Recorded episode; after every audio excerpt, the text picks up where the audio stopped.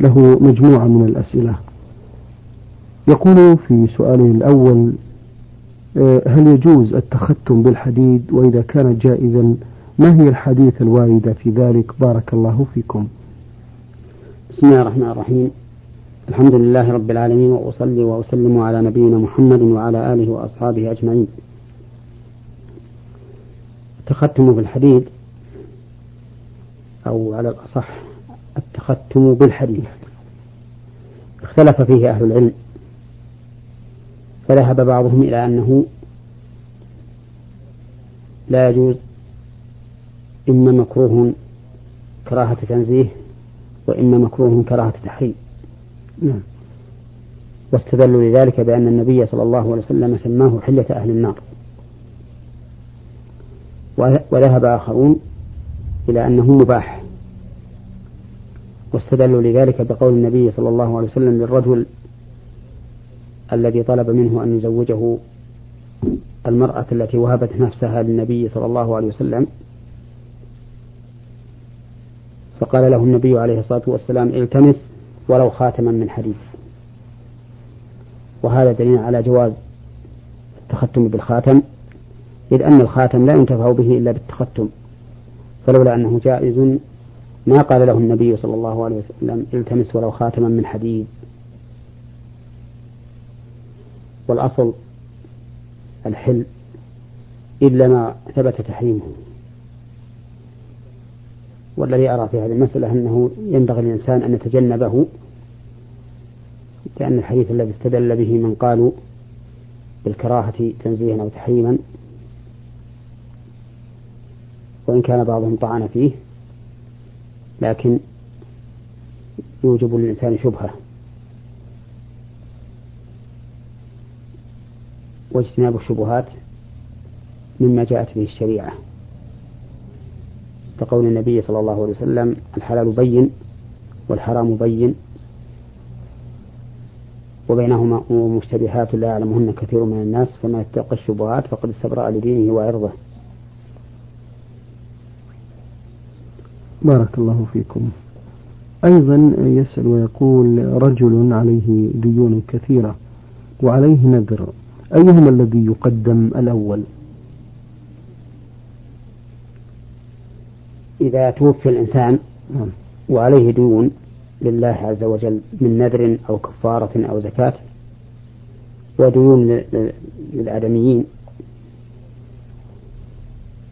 فإن القول الراجح في هذه المسألة هو المحاصة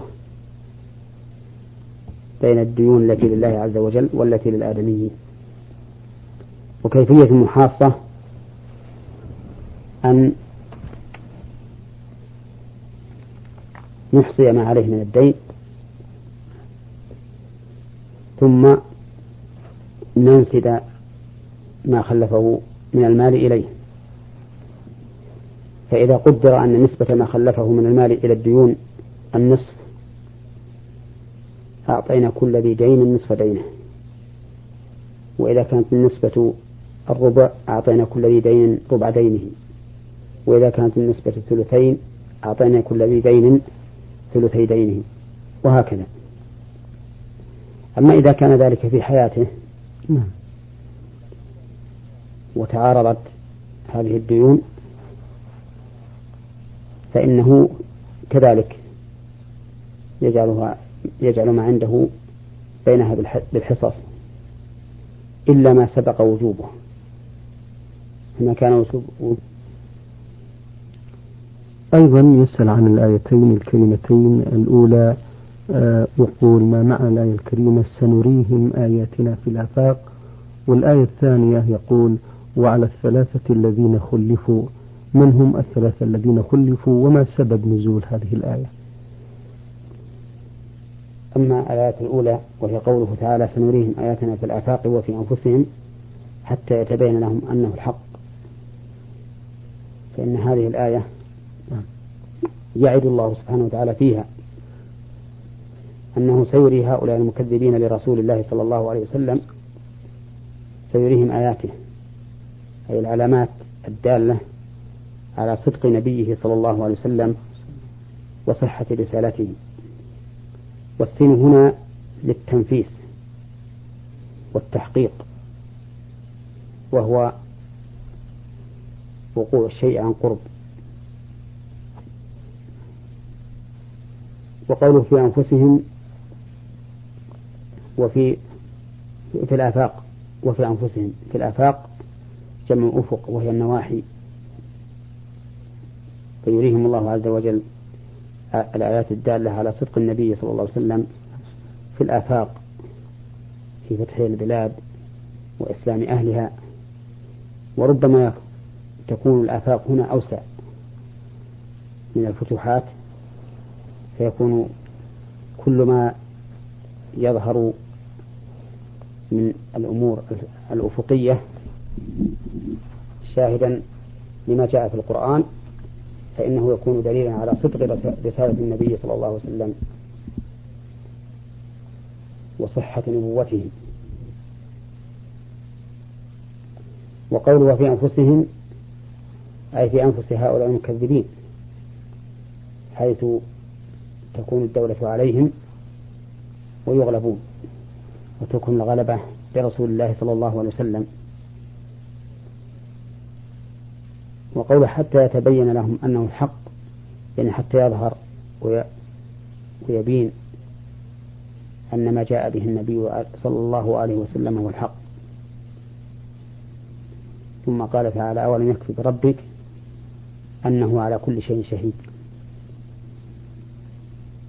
يعني أولم تكفي شهادة الله تعالى على كل شيء عن كل آية فإن شهادة الله تعالى على الشيء أعظم من شهادة غيره وكفى بالله شهيدا.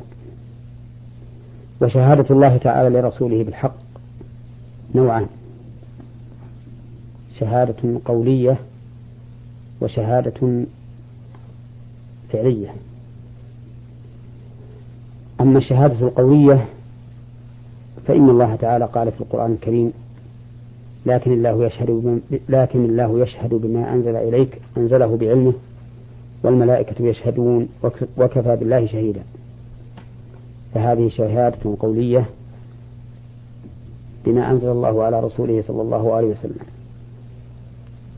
وأما الشهادة الفعلية فهي تمكين الله تعالى لرسوله محمد صلى الله عليه وسلم في الأرض ونصفه إياه وإدالته على أعدائه فإنه لو كان صلى الله عليه وسلم غير صادق فيما جاء به من الرسالة والنبوة ما مكن الله له. لأن الله تعالى لا يمكن أن يمكن لظالم في أرضه. كما قال الله تعالى ولقد كتبنا في الزبور من بعد الذكر أن الأرض يرثها عبادي الصالحون.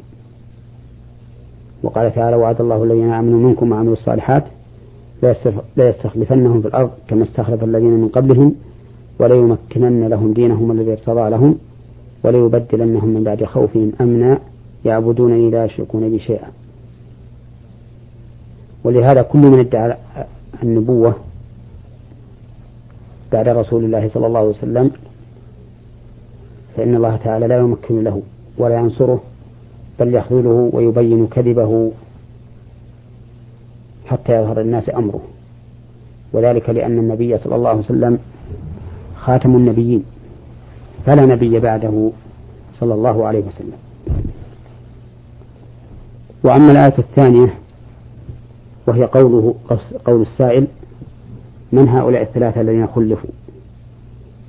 فالثلاثة هم كعب بن مالك وهلال بن أمية ومرارة, ومرارة بن الربيع هؤلاء الثلاثة تخلفوا عن غزوة تبوك. التي غزاها النبي عليه الصلاة والسلام وكانت في وقت حار والثمار قد طابت والظل محبوب إلى النفوس. ولهذا بين النبي عليه الصلاة والسلام في هذه الغزوة أنه سيذهب إلى كذا وكذا. فبين له فبين الناس جهة قصده مع أنه كان من عادته إذا أراد غزوة ورى بغيرها عليه الصلاة والسلام. لكن لما كانت هذه الغزوة بعيدة المسافة وكان الذين يقابلون الذين يقابلون المسلمين بها جمع كثير من الروم. بين النبي صلى الله عليه وسلم وجهة قصده حتى يكون الناس على بينة من أمرهم. تخلف هؤلاء الثلاثة رضي الله عنهم عن هذه الغزوة بدون قصد إيه بدون عذر. فأنزل الله تعالى فيهم وعلى الثلاثة الذين خلفوا حتى إذا ضاقت عليهم الأرض مما رحبت وضاقت عليهم أنفسهم وظنوا أن لا ملجأ من الله إلا إليه ثم تاب عليهم ليتوبوا إن الله هو التواب الرحيم. وكان من قصتهم أن النبي صلى الله عليه وسلم لما قدم المدينة راجعا من تبوك جاء إليه المنافقون يعتذرون. وكان النبي صلى الله عليه وسلم يقبل ظواهرهم ويكل سرائرهم إلى الله عز وجل فيستغفر لهم. حين يقولون إننا لنا عذر بكذا وبكذا وبكذا فيستغفر لهم. أما كعب بن مالك وصاحباه رضي الله عنهم فقد صدقوا النبي صلى الله عليه وسلم وأخبروه بالخبر الصحيح وأنهم تخلفوا بلا عذر. فأرجع النبي صلى الله عليه وسلم أمرهم حتى يحكم الله فيهم وأمر الناس بهجرهم وعدم إيوائهم وعدم الكلام معهم حتى إن كعب بن مالك رضي الله عنه جاء إلى أبي قتادة وكان ابن عمه فتصور عليه حائضه وسلم عليه ولكنه لم يرد عليه السلام لأن النبي صلى الله عليه وسلم أمر بهجرهم وكان هو أي كعب يأتي إلى النبي صلى الله عليه وسلم فيسلم عليه يقول فلا أدري أحرك شفتيه برد السلام أم لا. مع كمال حسن خلق النبي صلى الله عليه وسلم. ولما بقوا أربعين ليلة أمر النبي صلى الله عليه وسلم أن يعتزلوا نساءهم. كل هذا مبالغة في هجرهم وتعزيرا عن تخلفهم حتى يقضي الله تعالى في أمره ما, ما يريد. وكان في هذه القصة التي بلغت منهم هذا المبلغ العظيم ضاقت عليهم الأرض مما رحبت وضاقت عليهم أنفسهم وظنوا أي أيقنوا أن لا ملجأ من الله إلا إليه. حتى إن كعب مالك يقول تنكرت لي الأرض فلم تكن بالأرض التي أنا أعرفها. وتنكر له الناس لا يؤونه ولا يسلمون عليه. ولكن بعد أن مضى خمسون ليلة أنزل الله تعالى الفرج بتوبته عليهم. فلما صلى النبي عليه الصلاة والسلام أخبر الناس أنه أن الله تعالى قد أنزل توبتهم. فزال هذا هذا الغم الشديد والكرب العظيم الذي أصابهم في هذه المحنة. وكانت هذه المحنة منحة عظيمة في عاقبتها حيث صبروا على ما قضى به النبي صلى الله عليه وسلم من هجرهم وصبروا على هذه النكبة العظيمة مع أن كعب بن مالك رضي الله عنه أتاه كتاب من ملك قسام. يقول فيه إنه قد بلغنا أن صاحبك قد هجرك أو قد قلاك يعني النبي صلى الله عليه وسلم. فالحق بنا نواسك. يعني إيتي إلينا نواسك ونجعلك مثلنا ونجعلك مثلنا ولكنه رضي الله عنه لقوة إيمانه لما أتاه هذا الكتاب عمد إلى التنور فسجره به وأحرقه وصبر. وإلا فإن الفرصة مواتية له لو كان يريد الدنيا لكنه يريد الله ورسوله فكانت النتيجة هذه النتيجة العظيمة التي تعتبر من أعظم المفاخر. أنزل الله فيهم كتابا يتلى إلى يوم القيامة. لقد تاب الله على النبي والمهاجرين والأنصار الذين اتبعوه في ساعة العسرة من بعد ما كاد يزيغ قلوب فريق منهم ثم تاب عليهم إنه بهم رؤوف رحيم. وعلى الثلاثة الذين خلفوا حتى إذا ضاقت عليهم الأرض بما رحبت وضاقت عليهم أنفسهم وظنوا أن لا ملجأ من الله إلا إليه ثم تاب عليهم ليتوبوا إن الله هو التواب الرحيم. ومعنى قوله الذين خلفوا يعني خلفهم النبي صلى الله عليه وسلم وأرجع أمرهم فلم يقض فيهم بشيء سوى أن أمر بهجرهم. وليس معنى الذين خلفوا يعني تخلفوا عن عن غزوة عن الغزوة ولو كان هذا هو المراد لقال الله عز وجل وعلى وعلى الثلاثة الذين تخلفوا. لكنه قال على الذين خلفوا. أي خلف النبي عليه الصلاة والسلام أمرهم وأرجأه حتى يقضي الله فيه ما أراد. وفي قوله سبحانه وتعالى إن الله هو التواب الرحيم دليل على كثرة توبة الله عز وجل. يعني التواب صيغة مبالغة تقتضي الكثرة وعلى أنه عز وجل يحب التوبة على عباده. وهذا ظاهر في النصوص من الكتاب والسنة. كما قال الله تعالى إن الله يحب التوابين ويحب المتطهرين. وقال النبي عليه الصلاة والسلام لله, لله أشد فرحا بتوبة عبده من أحدكم براحلته. وذكر صلى الله عليه وسلم أن هذا الرجل أضاع راحلته في أرض فلات وعليها طعامه وشرابه فطلبها فلم يجدها فاضطجع في ظل شجرة ينتظر الموت. لأنه أيس من الحياة. فاستيقظ وإذا بخطام ناقته متعلقا بالشجرة فأخذ بخطامها وقال اللهم أنت عبدي وأنا ربك. أخطأ من شدة الفرح. فإذا كان الله عز وجل يحب التوبة من عبده فهو كذلك يحب التوبة على عبده. فالعبد يتوب إلى الله والله عز وجل يتوب على العبد. نسأل الله تعالى أن يتوب علينا وعلى إخواننا المسلمين. اللهم شكر الله لكم وعظم اللهم توبتكم. أيضا يسأل من ضمن الأسئلة ويقول ما صفة صلاة الخوف ومتى فرضت ومن هم أصحاب الصفة؟ صلاة الخوف لها صفات متعددة. نعم. منها ما في حديث سهل بن أبي حتمة أن النبي صلى الله عليه وسلم قسم الجيش إلى قسمين. قسم جعلهم تجاه العدو وقسم آخر صلى بهم فصلى بهم ركعة ثم قام إلى الثانية وبقي قائما فأتموا لأنفسهم. أي أنهم قرأوا القرآن ما تيسر من القرآن مع الفاتحة ثم ركعوا وسجدوا وأتموا الصلاة وانصرفوا في مكان الطائفة التي تحرس ثم جاءت الطائفة التي تحرس والنبي صلى الله, صلى الله عليه وسلم لم يزل قائما فدخلوا مع النبي صلى الله عليه وسلم.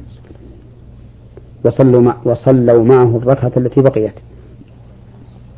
ثم لما جلس للتشهد قاموا وأتموا صلاتهم وهو في تشهده ينتظرون. فلما جلسوا للتشهد وتشهدوا سلم بهم النبي صلى الله عليه وسلم. فكانت المزية للطائفة الأولى أن أدركوا تكبيرة الإحرام. وكانت المزية للثانية أن أدركوا التسليم مع النبي صلى الله عليه وسلم. وهذا من تمام العدل والإنصاف. وهذه الصفة هي الموافقة لظاهر القرآن. قال الله تعالى وإذا كنت فيهم فأقمت لهم الصلاة فلتقم طائفة منهم معك وليأخذوا أسلحتهم. فإذا سجدوا فليكونوا من ورائكم. ومعنى إذا سجدوا أي أتموا صلاتهم فليكونوا من ورائكم. ولتأتي طائفة أخرى لم يصلوا فليصلوا معك وليأخذوا حذرهم. وأسلحتهم.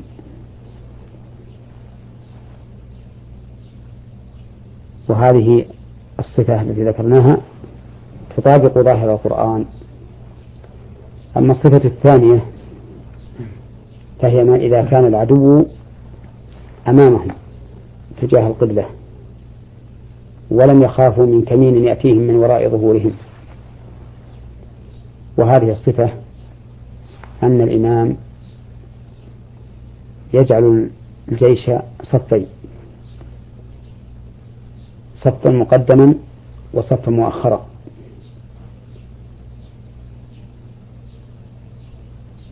فيبتدئ الصلاة بهم جميعا. فإذا ركع ركعوا جميعا. ويقومون جميعا من الركوع. فإذا سجد سجد معه الصف المقدم. وبقي الصف المؤخر واقفا. لئلا يأتي العدو فيلهم المصلين. فإذا قام الركعة الثانية وقام معه الصف المقدم سجد الصف المؤخر. فإذا قاموا تقدم الصف المؤخر وصاروا في مكان الصف المقدم وتأخر الصف المقدم فكان في مكان الصف المؤخر. ثم يفعلون في الركعة الثانية كما فعلوا في الأولى. فإذا جلس النبي صلى الله عليه وسلم التشهد وجلس معه الصف الذي يليه انحدر الصف المؤخر بالسجود ثم جلسوا معهم ثم سلم بهم جميعا. ففي هذه الصلاة ابتدأ النبي صلى الله عليه وسلم ففي هذه الصفة ابتدأ بهم النبي صلى الله عليه وسلم الصلاة جميعا وسلم بهم جميعا. وانظر إلى تمام العدل في شريعة الدين في شريعة الإسلام. حيث إنه جرى حتى في أماكن هؤلاء المصلين. فالذين في الصف المقدم تأخروا وتقدم الصف المؤخر. لئلا يقولوا لماذا يكون هؤلاء في الصف المقدم في كل الصلاة ونحن الصف المؤخر في كل الصلاة وهناك صفات أخرى لصلاة الخوف. كلها جائزة. ولكن ليس معنى قولنا كلها جائزة أنها جائزة على التخيير نعم. بل إنها جائزة على صفة ما ورد عن النبي صلى الله, صلى الله عليه وسلم. فمثلا الصفة الثانية التي ذكرناها لا تصح في مكان الصفة الأولى. والصفة الأولى لا تصح في مكان الصفة الثانية. بل يصلى بل تصلى كل صلاة على صفتها المناسبة لحال القتال. وقد استدل أهل العلم على أن صلاة الجماعة واجبة بما جاء في صلاة الخوف. وقالوا إنها تتضمن أفعالا وحركات لا يمكن أن يفعلها الإنسان في حال الأمن. نعم. كل ذلك من أجل مراعاة الجماعة. فيدل ذلك على وجوبها أي وجوب صلاة الجماعة. وفي قوله ولتأتي طائفة أخرى لم يصلوا فليصلوا معك دليل على أن صلاة الجماعة فرض عين. ولو كانت فرض كفاية لاكتفي بجماعة الطائفة الأولى. بقي شيء من السؤال. نعم يقول ومنهم أصحاب الصفة. أما أصحاب الصفة فهم الذين يهاجرون من مكة إلى المدينة وهم فقراء لا يجدون مأوى فيأتون إلى هذه الصفة التي في المسجد في مسجد النبي صلى الله, صلى الله عليه وسلم ويعيشون فيها على ما تجود به أيدي الناس. وهم غير معينين بأشخاص ولا محصورين ولا محصورين بعدد. بل يزيدون وينقصون ويخرج واحد منهم ويرجع آخر وهكذا. نعم. بارك الله فيكم. هذه رسالة وصلتنا من أحد الإخوة المستمعين آه، رمز لاسمه بألف عين ميم الدمام. يقول كم كنت أصلي وأترك الصلاة بين فترة وأخرى عندما أكون في حالة عصبية ولكنني الآن آه، مستمر عليها وكذلك الصيام. ومن مدة ثلاث, ثلاث سنوات لم أتركها. فهل علي قضاء ما فات من الصلاة؟ وما الحكم؟ أرشدوني. بارك الله فيكم. قضاء ما فاتك من الصلاة والصيام الذي تركته عمدا لا يشرع لك. لأنه لا لأنه لا ينفعك. فكل صلاة فكل عبادة موقتة بوقت له أول وآخر. إذا أخرها الإنسان عن وقتها بدون عذر فإنها لا تقبل منه. لقول النبي صلى الله عليه وسلم من عمل عملا ليس عليه أمرنا فهو رد. ومن أخر الصلاة عن وقتها المحدد لها شرعا فإنه قد عمل عملا ليس عليه أمر الله ورسوله فيكون مردودا عليه. وعلى هذا فنقول لهذا السائل إنه يكفيك أن تخلص التوبة إلى الله عز وجل وأن تصلح العمل. وأن تندم على ما مضى وأن تعزم على توبة المستقبل لمثل هذه الأعمال المحرمة. ونسأل الله تعالى أن يرزقنا وإياه الثبات على دينه. شكر الله لكم وعظم الله مثوبتكم. إخوتنا المستمعين الكرام أجاب على أسئلتكم فضيلة الشيخ محمد بن صالح بن عثيمين